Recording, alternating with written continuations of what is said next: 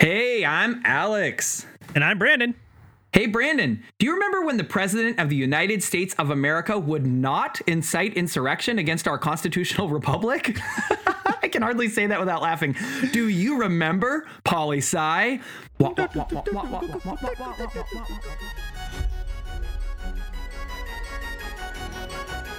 Quasha pwakety pwam pwams squabby doo. I don't know what I'm doing. That was crazy. I think I feel crazy. I feel crazy. Brandon, do you feel crazy? I feel a little crazy. I Oh there my is a God. lot happening, Alex. Oh. How how are you doing in general though? I mean, physically, I'm well. Uh, spiritually, I feel strong. Um, mentally, I'm a little fatigued. I feel like I have uh, observed an incredible upheaval of an entire political movement this week, and I, in fact, have. And the psychic drain on me has been palpable. The whole week, I felt like I just came back from a marathon, and I have just been doing my normal level of activity. There's been a lot there's been a lot going on and for the purposes of this podcast really quick you know, we had in some elections in Georgia where two Democrats won. Uh, Alex and I are actually going to bring you a two-part podcast on that later. But like right after that happened, something uh, something pretty uh, significant happened at the U.S. Capitol. I was hoping you could give us a summary. Yes, and we're going to subvert the news you can use uh, section of the podcast because right now there's really only one topic that we need to be talking about. Literally one that- thing. And that, my friends, is Trump's violent mob which breached the U.S. Capitol, something that has not occurred since the War of 1812 when the British. The, so I was listening to another podcast. I it may have been uh, Lincoln Project. They were talking about how there's burn scars from from the mob, the British mob that invaded the Capitol in 1812. Not since that time has the Capitol been breached, and it occurred at Trump's urging. A mob of his supporters marched to the Capitol, broke inside where Congress was gathered to count the state's certified votes and officially declare Biden the winner of the 2020 presidential election. Some of the mob were armed. Some of the mob were carrying bombs, which were later discovered. Some had zip ties. No elected members were hurt, but they were huddled in desks, hiding in their offices. Uh, uh, they were applying gas masks. They were fearing for their life. This event left five dead, and it's unclear what the end goal of the mob was or how much worse it could have been. But we want to go into details on this because this is something that is absolutely historic and it is absolutely unprecedented. And it has shaken our democracy. As Trump has been trying to do the whole time, he finally succeeded in a massive upheaval.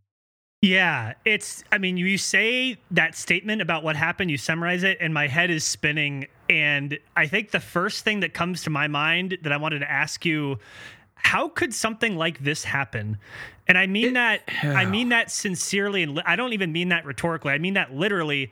How is it that people could get inside of the US Capitol where our elected government is performing the functions of our election, right? Like performing a mechanism of the peaceful transfer of power, and they were able to disrupt that process. How could something like this happen? So I, I have to first of all, you know, I have to express that I feel this is another example of institutional racism at play. And I think you know where I'm going to go with this. When Black Lives Matter had gathered for a march in Washington, there were like phalanx of of paramilitary people in full body armor, like layered arm to arm, like three three individuals back. I mean, and that was for that was for a peaceful march that had that, that didn't have this giant online presence that was basically announcing they wanted to overthrow the government right? So I- think i mean i'm trying to gather details on this. I've read a number of articles about the failures of uh, the capitol police. Uh, i know that the sergeant of arms of both the senate and the house and the capitol police officer or the capitol police chief they've all they've all essentially been fired. They were told they need to leave. They were caught completely unprepared for this event. But it's also worth noting that during the insurrection or the attempted insurrection, Trump he he basically failed to activate the, the National Guard. He was reacting with what some observers described as glee as these events, uh, uh, you know, uh, occurred right in front of him, right under his nose. And it actually took intervention from Vice President Pence to finally call in the National Guard and other senators to contact uh, National Guard in Maryland and bring them in. So I think that there was some amount of foul play here. I think, I mean, would you put it past Trump as as he was planning to try and either, you know, interrupt the certification of the votes or completely stop it, would you put it past him that he would want weak security when he knew he was going to have a mob to rile up, you know, right before certification was supposed to take place? Well, no, I, I wouldn't put it past him. And I just, I want to reiterate what you said, and I'm glad you started here. If these were black bodies that were breaching the Capitol, they would have been assaulted or shot. We all know that that's true. We don't need any more evidence to suggest that that's true. This is an example of white privilege. These white, mostly white, mostly men, were not only able to get into the Capitol, in some cases, the Capitol Police were removing barricades. There's videos of Capitol Police circling their arms, waving these people in. There are photos of the Capitol Police inside taking selfies with these folks. There are reports that Capitol Police were trying to direct these uh, terrorists to the specific offices of lawmakers to the point where some of these folks knew not where Jim Clyburn's office was, but they knew the place in the Capitol where he would often go to work and to get his writing done. They actually got to that place and stole his laptop. Again, this was not an office that said Senator Jim Clyburn. They knew where he went to work. So, yeah, it, when wow, you, that's chilling. I didn't know that. I mean, did you know they also stole? I saw Jeff Merkley's laptop. I mean, a number. This is a this is an a cyber security failure too. A Absolutely. number of secure laptops and who knows what else. I mean, th- there was a picture of Richard Barnett of Arkansas. He was the the famous picture of the man with the with his feet up on Nancy Pelosi's desk. Did you see that picture? Yeah, I did. And and he has since been arrested. But, you know, there was an interview with him after this, and he said, you know, that's the people's house. That's my house. You know, Nancy Pelosi, she ain't even respecting that desk. So I thought I'd take a seat. Took an envelope from her too, but I didn't steal it because I left a, a, quarter on her desk. This is malignant white privilege. This is what happens. Right. This is what happens when you have a class of people who feel they are entitled to do anything. The yes. fact that he thought he was in in any realm, it was okay for him to cavort himself in there and put his feet on the desk. I mean, uh, for me, the blame lies with the president. And the president, not alone, also his enablers, but leaders are supposed to lead. And he has been sending messages that this type of behavior is not only okay, but he has been actively encouraging it for years now. Yeah, and, and just in the last couple weeks, Trump has pointed specifically to that date. It was Wednesday, January 6th, again, when Congress came together to count the electoral votes that had already been cast by the states. Trump had said that it was going to be wild, that people should go to Washington, D.C. You know, people had to book flights and get there. Most of the arrests that have been made so far have been made out of state. These were not locals, these were people who had the means and the time and energy to actually fly in to Washington, D.C. to be there. And I wanted to ask you I know this is a little bit of speculation, but I, I think that, you know, you, you hinted at it a little bit earlier.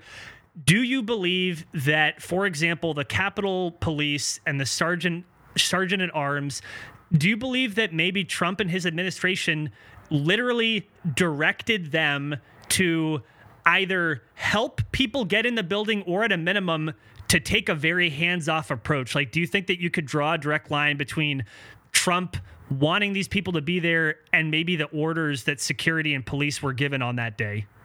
I just don't know. I think you know it was Naya, my wife. Do you Naya. think it's possible? I guess. And, oh, it's again, absolutely, it's absolutely possible. I mean, on the on we the recognize day that this, this is speculation, but I just want to, yeah. I, I, think it's I think it is absolutely possible. I, I, mean, on the day that this occurred, I was speaking with Naya and she was saying they're opening the gates for them. And I mean, you could read that one of two ways. You could read that as, you know, they were so overwhelmed. I mean, it just came out that one of the police officers who died during this, you know, violent insurrection was beaten in the head with a fire extinguisher and that's how he died. That was his eventual cause of death. So I mean, if if there's you know 10,000 people or whatever it is, however many thousand outside the building and you're one dude at a door and they're screaming to let them in. I mean, are you just going to stand there and let them trample you? So, I mean, I want to give these these law enforcement individuals the benefit of the doubt. And that's just me as an individual. I, I try to give people the benefit of the doubt until we have more evidence. But do I think that do I think that's a possibility? I mean, anything's believable in the realm of Trump. Uh, I, I just read an article that while this was occurring, Rudy Giuliani and Trump were sitting in the White House attempting to call senators. They were trying to get a hold of my least favorite senator, Tommy Tuberville, a freshly elected senator from Arkansas who took Doug Jones's spot. Your he least favorite is, senator with the best name. Yeah. So let it's me tell you, great, hey, it's a great like old time movie name. Like yeah, Tommy Tuberville. Ah.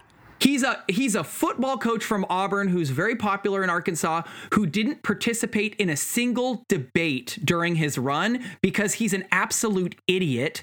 After he was sworn in, he announced that the three branches of government were the Senate, the House, and the presidency. He's an absolute dunce Oops. and he, yeah, yeah, exactly. I mean, uh, this is a senator who had just gone to like the senatorial orientation too. Like he should have at least paid attention.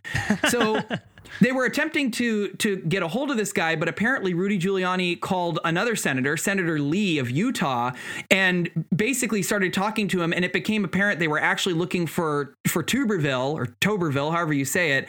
And apparently the goal was they were trying to get him to delay certification by raising more objections to even more states, so that the the certification could not be completed. That's what Rudy Giuliani and President disgraced, you know, soon to be former president Donald J. Trump were doing while his colleagues, including his vice president, huddled in fear for their life in the Capitol building, which was under attack.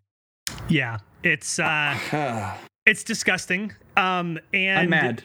Yeah, and you should be mad. And, and just to the part about us speculating about how this could have happened, you know, I there will be an investigation as to why this happened. It, was it a good faith failure on the part of law enforcement. We know again that Trump actively resisted the National Guard being deployed. Um, that, like you said, it required intervention in, in, intervention from the White House counsel and among other officials to actually get the National Guard in there. That was after people were already in the building, right? Um, but there will be an investigation as to how all this happened. We know that Trump directed people that morning to march to the Capitol, um, and they did. Uh, and I, I, I guess all of this is just to say that you think of these government buildings as very austere, very secure, and especially when you have like so much of the line of succession for the presidency in the same building at the same time. Think about this. You had Vice President Mike Pence presiding over the Senate. He's next in line after Trump. You also had the Speaker of the House, Nancy Pelosi. She would be third in line after Trump and Pence. You also had the the president pro tem, whose name is escaping me, was also so you had basically the entire line of succession of the American presidency in the same building at the same time as security failed. I mean, this is a it's really hard to talk about this stuff without getting too worked up and maybe oh, it's unbelievable. I yeah, mean, you kind of you almost lose the words for it of how how serious this was. Imagine the president of the United States, you know, calling to. I actually haven't seen any estimates on the crowd size, but it, it's a very sizable crowd. You know, talking about this egregious assault on our democracy, telling people they're going to walk down to the Capitol. Don Jr. warming up the crowd by saying, "quote We're coming for you." Rudy Giuliani, my absolute least favorite. God, he is just so awful. Talking about, you know, we have to have a, a trial, a trial by conflict or a trial by combat. These these were, people should literally be prosecuted for insurrection. Like I believe I believe period. that they will be. I mean, I, I do believe that they will be. I think, you know, Donald Trump has been flirting with this kind of a wink and a nod, you know, coming right up to the line. I never called for violence. He he did call for violence and then violence did occur, you know, like an hour later, not even an hour later. This this falls squarely on the president and his handlers, the people who organized that rally. Let's just let me just go back in time a little bit what what role does a outgoing president have you know holding a rally on the day of certification for the rival that beat him handily What for what reason does that need to occur? And how did it not occur to the Capitol Police and the people in charge of security that nothing good was going to come of this? It's Donald Trump. Nothing good was going to come of it. Well, I, you're you're asking what role does he play? He doesn't play a role. And you have Yeah, to right. ask yourself again, what was Trump saying in the weeks and days leading up to this day? What was he saying that morning? The rally, Alex, the rally was called the Save America rally. Imagine that you're a Trump supporter in this crowd and the president of the United States is telling you that you are losing your country and you must go to the Capitol. What does that tell you? What does that Exactly. say? What That's exactly right. I how mean, much I- I- permission? yeah, how much permission must you feel in that moment to do whatever you want? I mean, I, it, uh, so yeah, We were talking about this earlier, and I- I've mentioned this on previous podcasts where, you know, I've described this bunker mentality when the losing general is just hunkered down, surrounded by his sycophants and yes men. And I feel like Donald Trump has. You know, purified, he's clarified the rot around him. And the people surrounding him right now are the absolute worst people to be around an, a malignant narcissist who can never accept that he has lost. And I believe Donald Trump, of all people, and it's it, un, unfortunately it's it appears to have been infectious to the population. Donald Trump held out the belief that he could actually remain president, even though reality had moved on. That is the best description of it that I can come up with. yeah. And let me, I want to slight pivot into something else, and you may throw up in your mouth a little bit when I say this. Um, do we do we want to give Mike Pence some credit here? And I Oh yeah, I do. I absolutely do. Go and, look, I say this. Give him some credit. I, I say this as a card carrying Democratic socialist. I say this as somebody What? who There's one. You you have a card that says Democratic Socialist on it. I got. I think we, we actually talked about this on a previous podcast. I got like a little welcome packet in the mail. Oh, I love Um, it. So Was there? Wait, wait. Was there a lock of of Senator Bernie Sanders' hair in there? oh, he needs every strand of hair he can get. Oh yeah. No, no, no. Uh, but like. Mike Pence is an awful human being. He's a terrible human Oh. being. He's a terrible politician. He's bad for the country. He deserves some credit. Why? Because he's the vice president. He has done basically everything Trump has ever asked him to do. And again, this is because Mike Pence did it because he wanted to. He wasn't forced to. But when the day came that Mike Pence had to preside over the Senate to count, not certify, but to count the votes from the states that have already been certified, Mike Pence told the president to his face, I'm not going to try to overturn the election. He doesn't have the authority to do it anyway, but he told him to his face, I'm not going to do that. I will do my constitutional duty. And look, Congress had to break while these, uh, you know, mo- mobsters, rioters, terrorists were in the building. They came back, they reconvened, and at three in the morning the next day, Mike Pence he read out loud. He goes, "Look, 306 votes." To Joseph Biden, 200 and however many to Trump. And then he also did the same thing 306 to Kamala Harris, to 200 however many to myself. And he he he announced that Joe Biden had won the election. So again, like I'm not trying to give Mike Pence too much credit here, but you know, he No, but there, he actually deserves a bit more credit than that, actually, Brandon. So, Mi- Interesting. Mike, Okay, Mike yeah. Pence, Mike Pence, the morning of January sixth, you know, Donald Trump had been pushing him, you know, publicly and privately to basically, you know, commit treason and and perform uh, perform an action that he has no legal authority to do. Mike Pence actually wrote a very detailed, well written, and very logical, cogent letter, which he printed and, and published publicly, stating that he had he did not have the authority to do this. And I want to just quote a little bit of it. As Supreme Court Justice Joseph Bradley wrote in the following following the contentious election of 1876, quote, the powers of the president of the Senate are merely ministerial. He is not invested with any authority for making any investigation outside of the joint meeting of the two houses.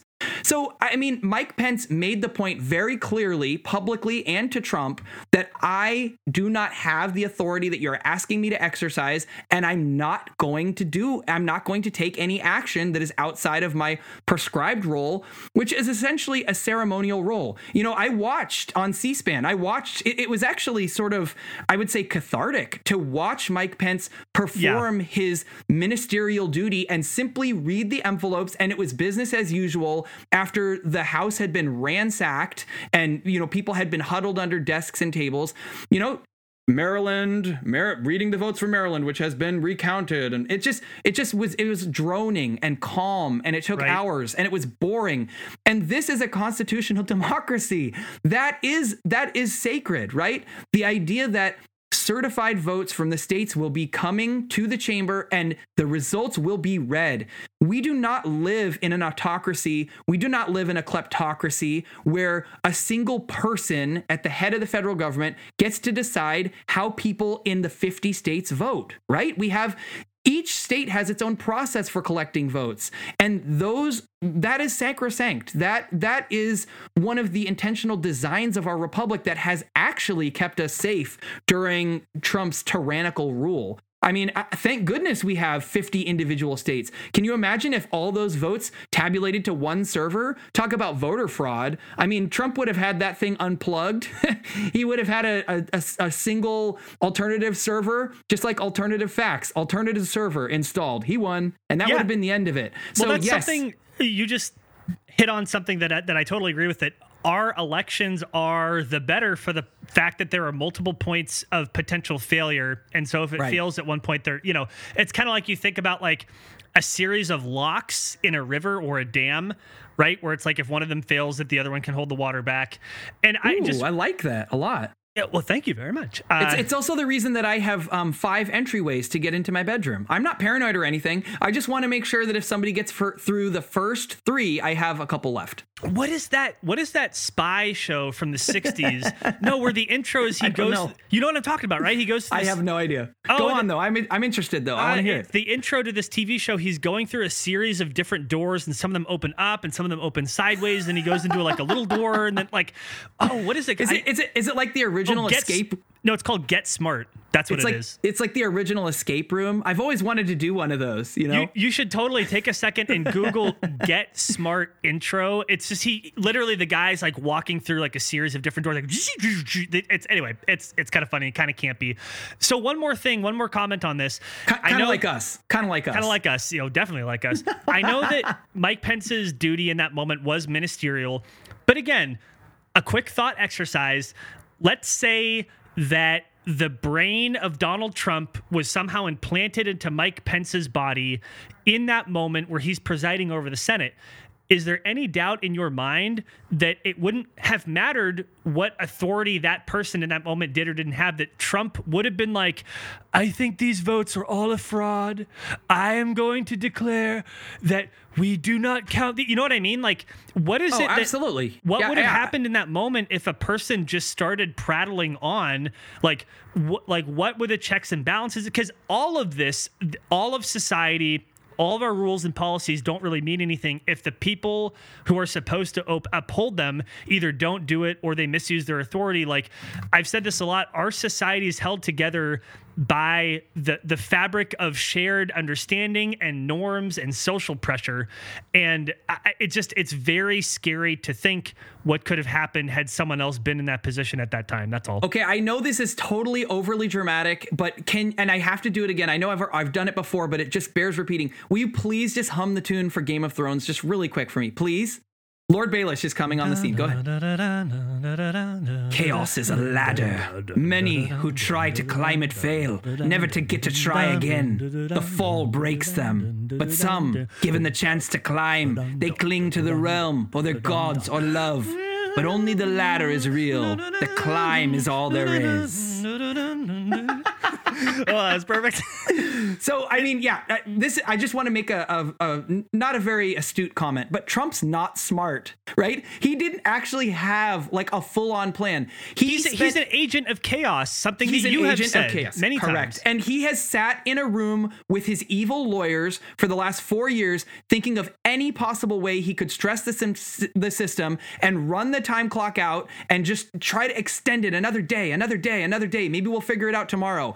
He is an absolute gambler. I mean, I compare it to a gambler at the table. He just keeps throwing his chips at the table over and over again. Well, guess what, Donald Trump? You finally spent your last chip. This I felt I felt the moment that the last chip fell off the table for Donald Trump and it was the moment that those insurrectionists breached the Capitol, started smashing things and interrupted the process of certification of votes and the nation's head turned and said, what have we signed up for? I agree. No I, one, no reasonable person wants that. I felt that moment too, and I know that these these moments in time they're not sharp delineations. Like everything is a continuum and everything is a spectrum, but this was very quickly the color changing from from red to green, right? Or like it, Yeah, it happened in it Right. happened in, in what felt like a snap. I wanted to ask really quick before we get into the consequences of what all of this means. Was there anything else you wanted to say about the kind of the events of that day or anything specific that happened? Well, I, I just I have to do a plug for um, you know, whatever um whatever hope you had that misinformation would go away because of this incident, you should simply banish right now. I think, you know, the the tide of misinformation that Trump rose you know road to rise to power it's not going anywhere and society is going to have to figure out ways to mitigate it and i think we're going to talk about some of those things that have happened today actually big changes today to the way that trump is going to be able to mobilize people Yeah, I- Um, I, just I have a little bit of of uh, breaking news that I and I'm actually going to withhold it because I think Oh. yeah, because I, I, think that did anyone ever play anyone listening ever play Star Fox in I hope 1991? so. I, Oh man, that is just I think I think that one's for me and you. okay. Okay, we just have to say it was like in its day an incredible video game that supposedly had the best graphics, and it's like it, it is sort of 3D, but it's basically just lines. It's and it's, like, wireframes. Yeah, it's Yeah, like it's it's, it's wireframes, right. wireframe and and the like it was it was like 15 frames per second. It was so choppy and just really bad. Um and and instead So of actual let's- voices, let's- the pilots are like. yeah, it's Okay, they that's it. didn't quite have enough memory to get like human voices into that cartridge. Um Wait, So I, I, want to finish. I want to can finish this. I want to finish this thought about misinformation, though. There's already. I actually Yeah. signed up for Parler. Just, I, I have to tell you, I signed up for Parler because I'm so interested in this right wing ecosphere that's been created. And the current theme on Parler, which is being spread by L. Lin Wood, one of Trump's disgraceful attorneys, who has also been banned from Twitter, is that the uh, insurrectionists inside the Capitol were not Trump supporters. They were uh, Antifa. Mhm. Yeah, they were Antifa with Confederate flags. And, uh, you know, even though some of them have been identified now, like the guy in the buffalo hat, uh, QAnon shaman. I don't know if you knew the guy's name. I didn't until recently. But but the current conspiracy theory is that there was actually no violent protesters on Trump's side. That was a, a ruse by An- Antifa, and, and and it worked. Apparently, they tricked the public. Well, let's. I do want to talk about social media stuff, but since you brought up this topic, I think it's a really good one about who was there and who wasn't. It's oh, good Oh, to yeah. know. It's good to know the the Trump's Department of Justice came out today and said they have absolutely no evidence whatsoever that there were any Antifa in that crowd that breached the Capitol. And furthermore, the thing that I find No, really is good. the thing I find really funny is now you know the FBI is on Twitter circulating pictures of people saying I saw that too. yeah, Yep. saying, "Do you know who these folks are?" Because we're gonna knock on their door in whatever state they live in and, and prosecute them. The funny thing is that these same folks who support Trump and probably don't support wearing a mask, for example, you know, mm-hmm. Alex, a mask is actually a pretty effective way at concealing your identity. Yep. Mask These and sunglasses, man. I couldn't believe how many. uh, Not to mention, okay, there is a, showing their faces, There man. is a pandemic going on here. Did you see the picture of the guy who has like a podium and he's got this big old, you know, shit eating grin as he walks out the door with the podium? When I saw that picture, I thought, dude, you just made a very big mistake. this dude that like a lot of these people are at a minimum going to be prosecuted they will they will be charged they will be prosecuted. Some people will be facing you know uh, probation. Some of them will be facing jail time. Yeah that guy carrying the podium he lives in florida. We know his first and last name. Why? Because there's video and pictures of him doing it. It's 2020 i just think it's really really funny that again these folks thought they could do this without any consequence whatsoever. Um Okay, you- would you like a little more delicious irony here? Um, Yeah. so you may or may not remember that during the summer, when law and order President Trump was cracking down hard on people destroying property, he passed a uh, a presidential order, an executive order um, that that basically mm, uh, established some very harsh guidelines for sentences uh, for destruction of federal property. And it turns out that the Capitol building of the United States government is actually federal property. So these people are looking at 10 years in jail because of an executive order that Donald J. Trump signed. How do you like that? I I like that a lot. I like that a lot. I think it. I, the, it's kind of uh... the irony isn't lost on me, and th- you know it, that law and order has a nebulous definition. It's kind of the eye of the beholder thing, but I think that we can all agree that law and order means that you're not allowed to break into the US Capitol and interrupt democracy, right? Like we should all agree to that. Um, that was one of the bullet points I actually had is like, will these folks, will this mob, will these, you know, terrorists be held accountable? And the answer is yeah, so far it looks like they will be. And and related to that, I wanted to ask you this question. So I was in a thread on Twitter because if anyone knows, I'm pretty active hashtag online. That's and that's one of the reasons that I don't use Twitter or Facebook because you do that that section of it. I'm the Parler guy. You're the Parler guy, and I'm we the Parler guy. We are we are going to take a, a, deep dive into the social media stuff in a little bit. Oh, the the Parler is too much, man. It is too much. Anyway, continue. There, there was a thread on Twitter by Diala Shamas, who's a her, a human rights attorney for the um, the Center for Constitutional Rights, and what she was arguing is that we should not use the word terrorist to describe the people, the violent mob that took over the Capitol um, and that there are really important reasons why we should not use the word terrorist. And the argument, and apologies if I'm not distilling this properly, I apologize, but the, the crux of the argument, without going through the entire thread, is that even though these mostly white men meet the definition of terrorists, um, and that, of course, folks are terrified by their violent actions, that it's important to remember that enforcement priorities, that law enforcement, that budgeting, all comes from this very specific word with a nebulous definition terrorism then that terrorism has been used to justify you know funding actions the erosion of human rights the erosion of privacy laws and that it's it's very we have to be very careful who we label a terrorist and what we label as terrorism because now we have these giant machines of law enforcement that rely on that definition for funding and, and that basically the short answer is that when you start calling things terrorism, whatever authority you give to law enforcement, they will overstep it and abuse it. And that's been true since the Bush administration. So I wanted to ask you mm, what yeah. you think of that argument. Should we maybe kind of lay mm. off using the word terrorism to describe these violent mobsters?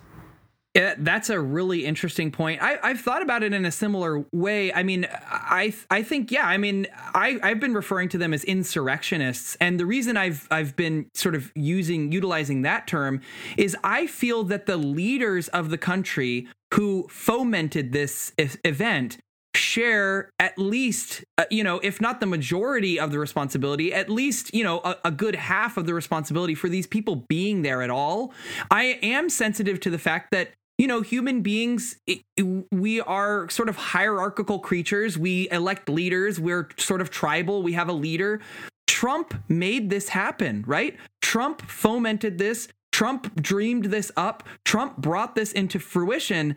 And you know, even though I was sort of gleeful about 10 years in jail, I, I, if I were actually, you know, presiding over one of these cases, I think there's an argument to be made that some leniency should be shown um, if, if, depending on how these how these folks present, I guess at their trials, you know, because the leader of the country was telling he was telling them your country's being stolen from you. We can only take this country back by strength not by weakness. That's what trump said just moments before. What were they supposed to do? These people were keyed up. They were amped up. They were they were excited by the idea that they had power. That's what trump gives people a, a feeling of that they that they belong, that they matter, that that they they can affect some change. I, I just feel, you know, leniency for the people involved to the degree that it is warranted, and absolutely no quarter spared against Trump, Giuliani, Don Jr., anyone else who put these ideas out into the blogosphere, the Twitter sphere, wherever these ideas were spread. The, the, the people who brainchild this, those are the people that I want to see see the Justice Department go to the mat on. Yeah. Honestly, that's my perspective. Well, this I think that provides a pretty good segue into the social media stuff, and you hinted at it earlier. Um, and I said I had some breaking news. but first, some it's old news because it happened over an hour ago, Alex. I don't I think had I, I have to say that I had like a whole I think you just deleted all my show notes because it was just like from a No, no, week no. ago and like n- nobody cares. no, I, I, I just I, I put my stuff up top, so I it pushed it down a little bit. Oh, okay. I see. I, I mean, but really, I don't care about any of that stuff anymore after Wednesday. It's I know like- it's it's stuff is moving so incredibly fast. Um, I mean, I listened to the entire hour of the Raffensperger tape, you know, the call with Trump, and I'd love to get into it a little bit, but, and I don't want to do it right at this moment, but that tape was absolutely incredible until Wednesday. yeah, we didn't even talk about it's just oh, it's I so know we didn't even talk about it. But okay, it happened an hour ago, so it's old news. Donald Trump was permanently suspended from Twitter. Okay. okay, okay, you need to do a sound effect that comes from Donald Trump's mind when he hears he's permanently suspended from Twitter and Facebook now. What is his, what's the sound effect in his mind? I can't even come up with it. I can't Can I- even. Okay, I, can I try? I want to try one. okay, okay, try.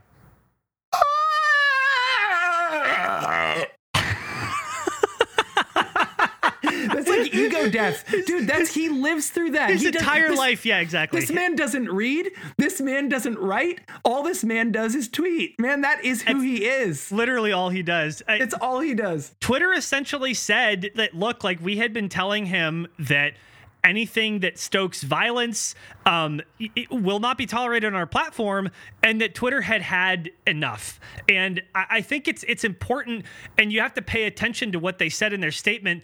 Um, there's a reporter with NBC News, Michael Beschloss. Again, apologies if I didn't pronounce the name properly. Um, you didn't. No, I'm just kidding. I have no he idea. Tweet, this reporter from NBC tweeted, you know, pay attention to what Twitter said about this, about them permanently suspending President Trump. They said, Twitter said, plans for future armed protests have already begun proliferating on and off Twitter, including a proposed secondary attack on the U.S. Capitol and state Capitol buildings on January 17.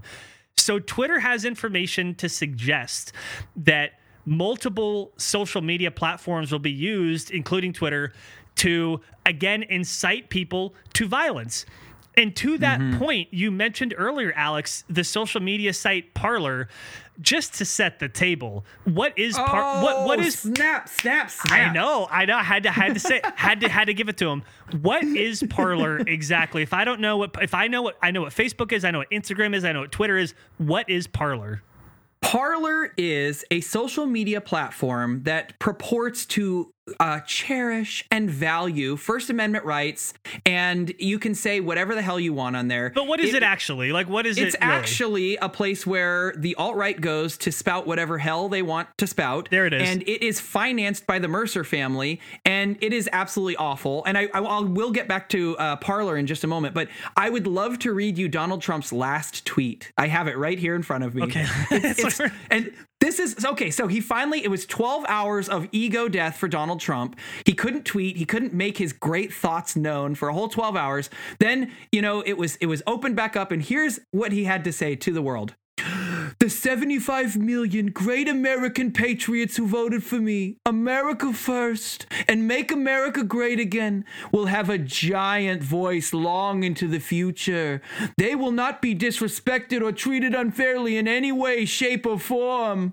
Hmm, that doesn't sound like it could incite anyone to do anything violent, does Oh it? Oh my lord. So here's something else that's even funnier. So Oh, but wait, and the second, actually, there was one other tweet after that. To all those who have asked, I am not going to the inauguration on January 20th.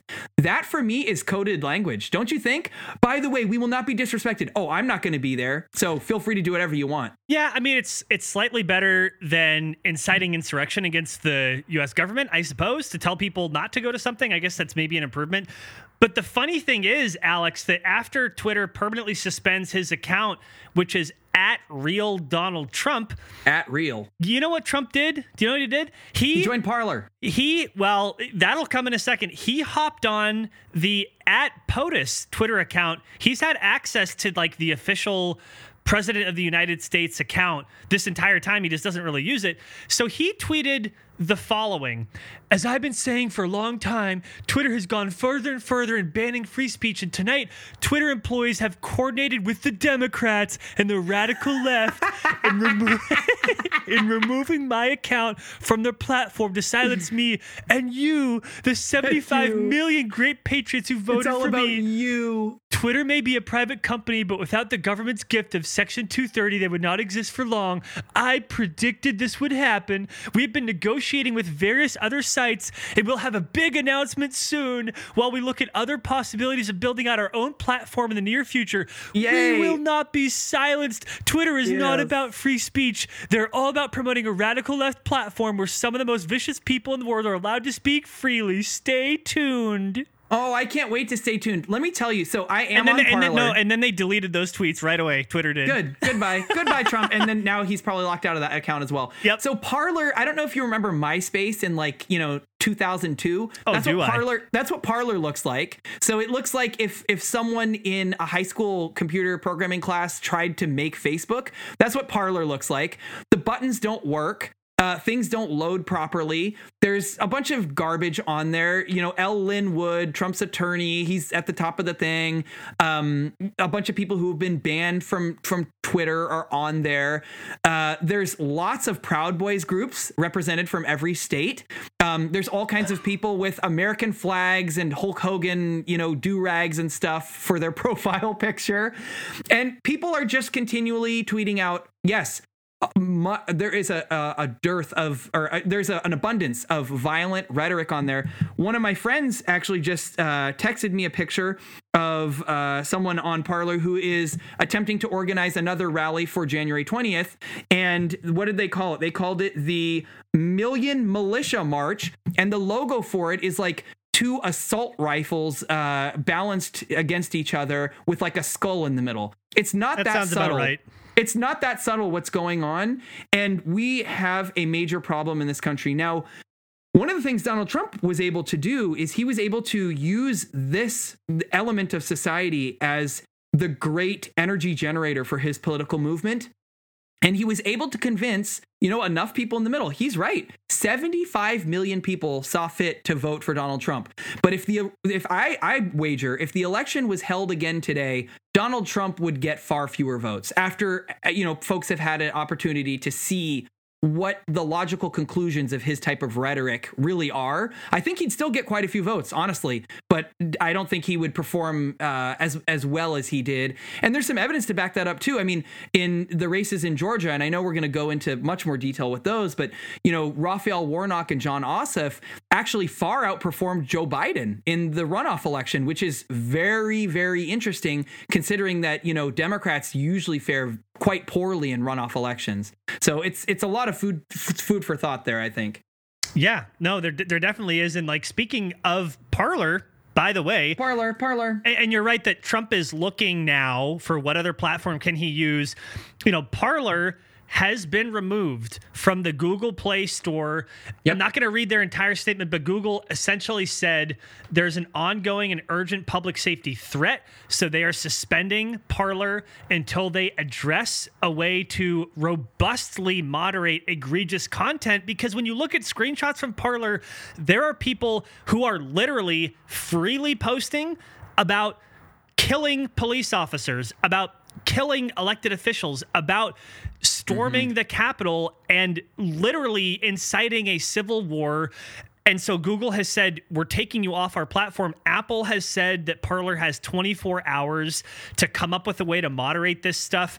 I doubt that they're able to meet that threshold. They'll probably be removed from the Apple No, Store. No, they're too. not. They're not. They're not even going to try. I mean, the, can't- the they- they reason can't- yeah. for existence is to whip these people up and keep them in play as a political movement. But I wonder. I mean, I, honestly, I've reached out to the Mercer family. No, I haven't really, and they've refused to come on the show. but I mean, if I were if I were the Mercers. Do you really want to go down the road of of true destabilization of the society that you live in, or were you just trying to use these people a, as a political uh, wedge? Right? To you, every political movement needs to have their base, and the bigger that base is, the better. Right? I mean, Trump certainly would not have gotten elected without the Proud Boys, without the Boogaloo Boys, without, you know, white supremacists and white nationalists. He would not have gotten elected. Those were the people that made up the margin of error for him, you know, when when all is said and done. So I, I don't know. I think we're just in a moment of of rapid change in our society. I mean, the president of the United States, who was elected on Twitter by Twitter, has been blocked from it now. And he argues that, you know, his free speech is being is being impeded, but that same president just used his power to incite an insurrection at the Capitol.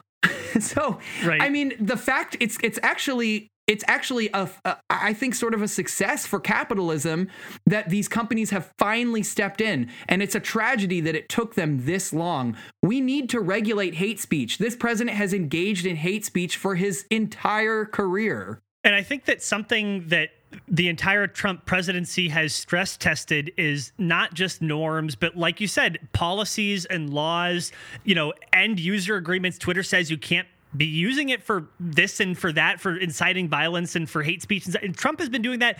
And Twitter has said for a long time, well, look, this is an elected official, right. and we don't want to impede the public's ability to hear from their elected officials.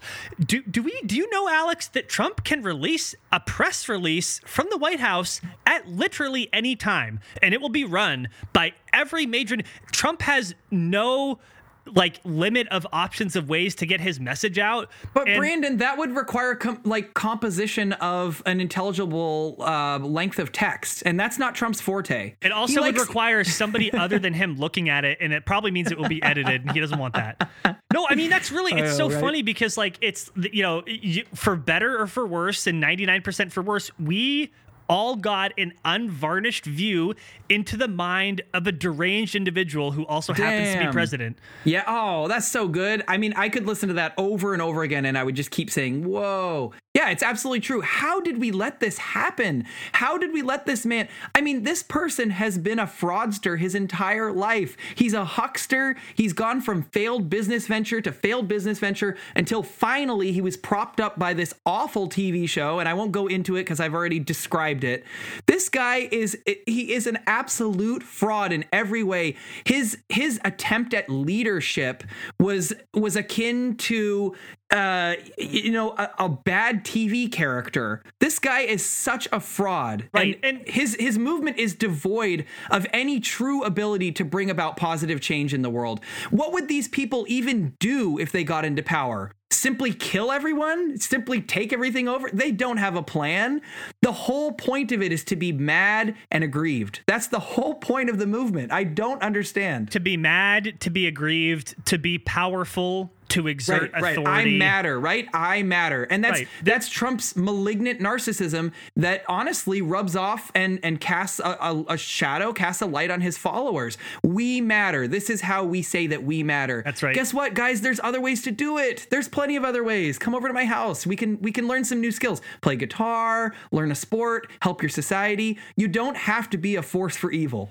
You really don't. And I, we're now, you know, we, we said a little bit ago that we both kind of feel that something has finally changed with Congress reading the votes from the Electoral College and with confirming that Biden will be the president elect. I exhaled a little bit. I don't know about you. Um, and we're, we're now reaching this moment where there do seem to be some consequences for these actions. We've talked about some of them, but let's go into a major consequence, which is there has been a lot of talk about potentially evoking the 25th Amendment and or impeaching President Trump. Do you want to give the listeners just a quick rundown on what the, people may not be familiar with the 25th Amendment is? Uh, what does that exactly do? What's the purpose of it? The 25th Amendment gives the vice president an ability to remove the president from power if he is incapacitated or otherwise unable to do his job. Trump is a malignant narcissist who you know just he just attempted to bring down the federal government. Let's let's not shy away from saying that. That's exactly what he was trying to do. And many folks are rightly concerned that he could use his rather abundant legal powers which he still retains to do something else that's bad. I'm living in fear of that real of that possible reality right now problem with this is Mike Pence doesn't want to do that, and it would require uh, a, a majority of votes from the members of his cabinet. and his cabinet members are stepping out. I mean, we've already had uh, DeVos step away. Um, the transportation secretary, you remember her name? I can't remember it now. Margaret? No, not Margaret. Uh, anyway, you know Mitch McConnell's wife. Oh, uh, Elaine Chao. Elaine Chao, right? Margaret Cho is a comedian. Sorry about that. No, it's fine. So it's that's it look it's looking unlikely that that is going to happen that Trump is actually going to be removed through the 25th amendment because Mike Pence doesn't really want to be a part of that. Now remember Mike Pence even though we gave him some accolades earlier, he would like to run for president in 2024 and now that Trump is going to be completely out of the picture, you know, Mike Pence is looking pretty good. He's like the nice Trump, right? He was the guy that wasn't super crazy, but he, you know, he was there for all those policies and I think he could get a pretty good showing if he ran. So We- Mike Pence doesn't want to do it. We talked about this in a previous episode. Mike Pence doesn't have the juice that Donald Trump has. Again, for better, or for worse, mostly for worse. Trump is extremely charismatic, Right. and he draws people to him. Mike Pence can only draw a fly to his white head. He, he, he oh, can't really inspire people, right? So I don't think that he has much of a chance of becoming president. But Well, so okay, but th- he, that's not how he's thinking about it, though, because sure. anyone in Trump's orbit who agreed to be there this long is hoping someday they're going to have their crack at power. Pompeo is the same way, and I just I can't even believe these people think they have a chance, but they do. And then with regard to impeachment, I mean that's let's the talk. other. Let's wa- talk about impeachment. Yeah, That's so, the other mechanism through which you know a president could be removed from power. The problem with that is it, it's it's a rather lengthy process. Now you know the last time we went through impeachment, it took weeks, right? We had a trial. We we tried or we tried to have a trial. It wasn't. It was blocked mostly. But Well, but have you heard the latest, Alex? Yeah, I know what you're going to say. It's going to fast track, but tell me about it. Well, that, yeah, it's going to fast track, right? That the the heads of the committees where this stuff usually start has said, "Screw it, let's take it to the House for a vote right away." You know, Nancy Pelosi, who is the Speaker of the House, has said either Trump is removed from office by Monday, or we are going to be introducing these articles of impeachment. And the articles of impeachment in this specific case are centered on incitement of insurrection, which again is what we talked about Trump telling people to go to the Capitol and essentially inciting violence to, to overthrow the government and to interrupt the electoral process. That is the basis for these articles of impeachment. So they will be introduced Monday. I don't have any doubt that they will Oh, pass they, the they, House. they definitely. He's not stepping down. I, I, I mean, Nancy Pelosi would like Trump to resign. That you know that that would be her her uh, best option because then they wouldn't have to deal with this. But the articles are in front of me, and that is, I mean, what Trump did. It pales in comparison to any crime that Nixon committed, right? I mean, this is just like so far beyond the pale. This is. Uh, th- Can I are ask ex- you? I don't know if you does it mention anything in there about Trump's potential involvement with you know refusing to deploy the National Guard, or maybe there's not enough information about that to have included that. Uh, not that I have read. Uh, He willingly, he willfully made statements that encouraged and foreseeably resulted in imminent lawless action at the Capitol. Incited by President Trump, a mob unlawfully breached the Capitol. Um, it's mostly Yeah. it's regarding his incitement of the insurrection. I mean, specifically to that. But it also mentions his call with Brad Raffensperger, you know, on January second, attempting Oh, to. Okay. Yeah, attempting to get him to quote find find enough votes to overturn the election. That call is just unbelievable. I mean, Trump literally says, "Well, what are we going to do, Brad? Because I only need 12,000 votes here. And and and you're a Republican, you know. You you you should you should want this to happen. You know, Brad, people don't like you. You know, no nobody who likes you right now is ever going to vote for you, Brad. You understand that, don't you? I He said something how- bad could happen to him. he right? said Like- you could be this could be criminal. I mean, you this could be really bad for you and your lawyer. I mean, Trump I, he he went to mob school. Let's just say that. I mean, he definitely went to mob school. He knows how the mafia speak. Um, anyway, the the conclusion of the article of impeachment says, in all of this, President Trump gravely endangered the security of the United States and its institutions of government. He threatened the integrity of the democratic system, interfered with the peaceful transition of power, and imperiled a coordinate branch of government. He thereby betrayed his trust as president to the manifest injury of the people of the United States. He definitely did. Can he even deny that? Right. No, you. ca- I mean, and look. So, uh, okay, you were expressing some skepticism at the end result of this process, but let's just kind of play it through. Yes. So, if the articles are introduced Monday, in they, the House. They get okay, yeah. that- Impeachment starts in the House, so right? and they're not. and let's say it just goes immediately to a vote. They're like, no debate, no nothing. We're just going to Well, they're on- not going. There's nothing to debate. That they're describing what Right. happened. Right, yeah, there's so- nothing to debate. I would I would wager that whatever number of people voted to impeach him the first time in the House, you'll get probably a couple more people this time. I, I suspect that that will be the case. So then it goes. Yes. Then it It will- goes to the Senate. Okay. Yes. Now in the Senate, it's it's a bit trickier because once it passes the House, it needs to get a two thirds vote in the Senate, and I am not sure that that would occur. That's seventy five senators, right? No, I that's incorrect. What? Oh, two. No, yeah. Sorry. No, yeah. Two thirds vote. Sixty-six senators. So I am not certain that that would be possible. Um, I I don't know what the politics of this are for the majority of the Republican senators. I think you might get ten. I know you get Mitt Romney. I think you get Susan Collins and Murkowski, but Well, I'm let me- not sure. Let me throw a twist into this. Uh, the rule says that it needs the quote concurrence of two thirds of the members present. So I actually wonder if you might get some Oh. folks who don't want to put their name to it who just wouldn't show up and Right. therefore you'd maybe need a little fewer than the actual than the than the two-thirds of the 100 um, but you mentioned lisa murkowski did you hear the latest on her there's so much news alex there's so much that's happened I know it's unbelievable. Her quote was actually amazing too. I, I don't have it right in front of me, but Oh, I do. um, Let's oh talk- well, please please read it because it's incredible. So we're talking about the Senate, right? Senator Murkowski is a Republican out of Alaska. She's been a pretty moderate, um, you know, as moderate as Republicans go. She did not vote for impeaching President Trump the first time, but here's what she said today. Quote, I want him to resign. I want him out. He's caused enough damage. I think he should leave. He's not going to show up. He's not going to appear at the inauguration. He hasn't been focused on what's going on with COVID. He's either been golfing or he's been inside the Oval Office fuming and throwing every single person who has been loyal and faithful to him under the bus, starting with the vice president. He doesn't want to stay there. He only wants to stay there for the title. He only wants to stay there for his ego. He needs to get out. He needs to do the good thing, but I don't think he's capable of doing a good thing. End quote. Boom. Holy moly. Wait, that- Senator I mean, it- Murkowski, go off. It- I mean, she's pissed. I, you Tell us how you really feel. You have to understand the, the the folks that were that were hiding in the Capitol building were completely shaken by this event. These are people who are And used to being. be. Well, These are people who are be. used to being protected. They feel safe in those chambers. The, they, I mean, uh, they legitimately believed with good reason that they could be killed. Right? That this this was an incredible event. I mean, we should.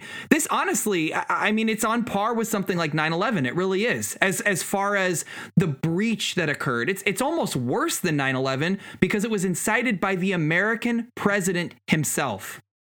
Right. And here so let's it's it's awful. It's everything about this is awful. And so let's talk a little bit more about impeachment and just to clarify that the process I can't believe I said 75 senators. By the way, I'm really tired. I worked a long day. No, I liked okay. how you were just you were just like, no, that's not correct. well, actually, it's funny. I'll, I'll admit because I thought it Oh, I'm an was. idiot. I didn't think it was two thirds. I thought it was actually. I thought the number was sixty. So I was right, but for the wrong reason. So I was also wrong. So we're both. At least at least I knew there were 100 senators.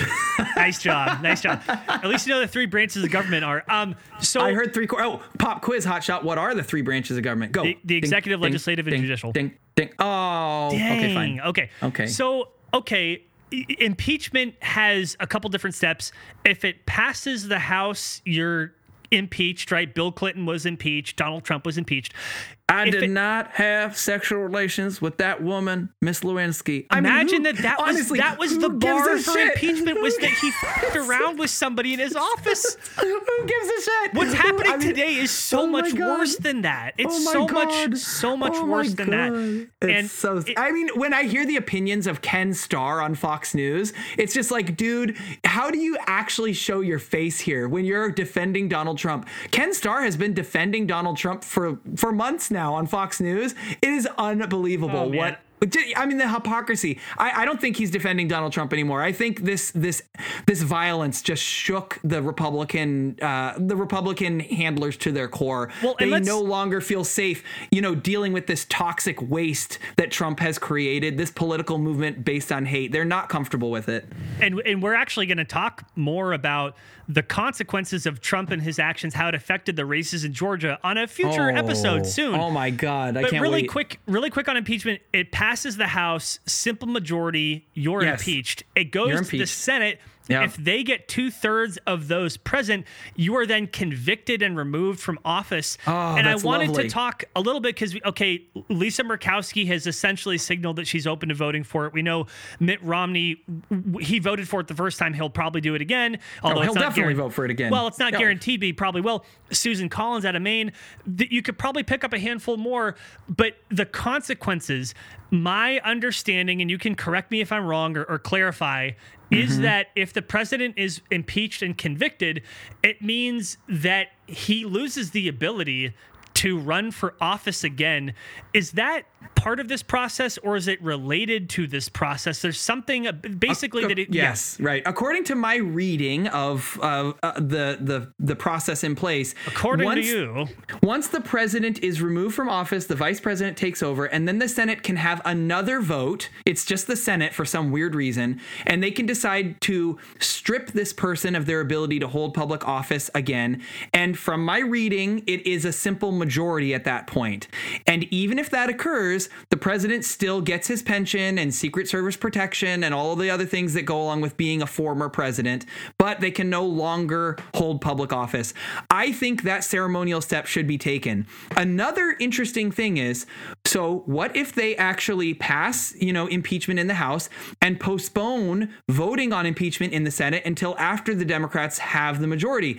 Adam Schiff has uh, mentioned this and they are looking into that possibility.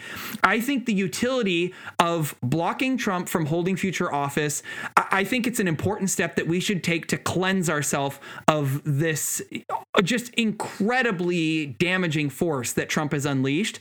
Do I think Trump could win the presidency again anyway? No, I really don't. I mean, there's a lot of evidence that that Trump's business ties are are being severed. People don't want to work with this man anymore. He's an absolute liability. He has committed unknown numbers of felonies, crimes, misdemeanors, just uh, just uh, been just flat unethical at every turn. I mean, Trump is damaged goods beyond beyond saving at this point. I, I think his life can only get worse from here, and and I, I I feel he's earned it. He he created this all himself. So I have a couple more little bits of breaking news about social media. It's, it's very small, but two little bits of, uh, of news. One, the Trump campaign Twitter account has also now been suspended because Awesome. they, they were tweeting stuff on behalf of Donald Trump Yep. after his personal account was suspended, after he tried to tweet from the president account was suspended there. so he just can't stop. He, he can't he's stop. absolutely addicted to this. He's addicted to it, and Twitter has had a rule for a long time. You cannot evade a suspension or a ban by tweeting on behalf of someone else, or else that account gets suspended. So then that was Oh, so that- they thought of so they thought of this. So they you thought know, of this. generally generally this is like some middle schooler who's like you know online bullying people. Yeah, and he's going on your friend's AIM screen name and trying to keep bullying, bullying someone. That was 40, Exactly. that was 45 minutes ago. 20 ah. minutes ago, the Trump campaign digital director Gary Coby had his account suspended by Twitter.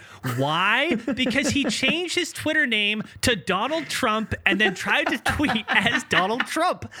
Trump It's just gonna keep happening. It's- it's They're a just game gonna of- keep. Fun- it's a game of whack-a-mole, right? And so Yeah, and and each time Trump's ego's like, oh, now I only have 15 million followers. Oh, now I only have 10. Well, enjoy your 15,000 followers on Parler, Donald Trump, because that's, the- where you're heading. I'll see you there. The funniest thing about this, and this is again such a window into this man's insecurity.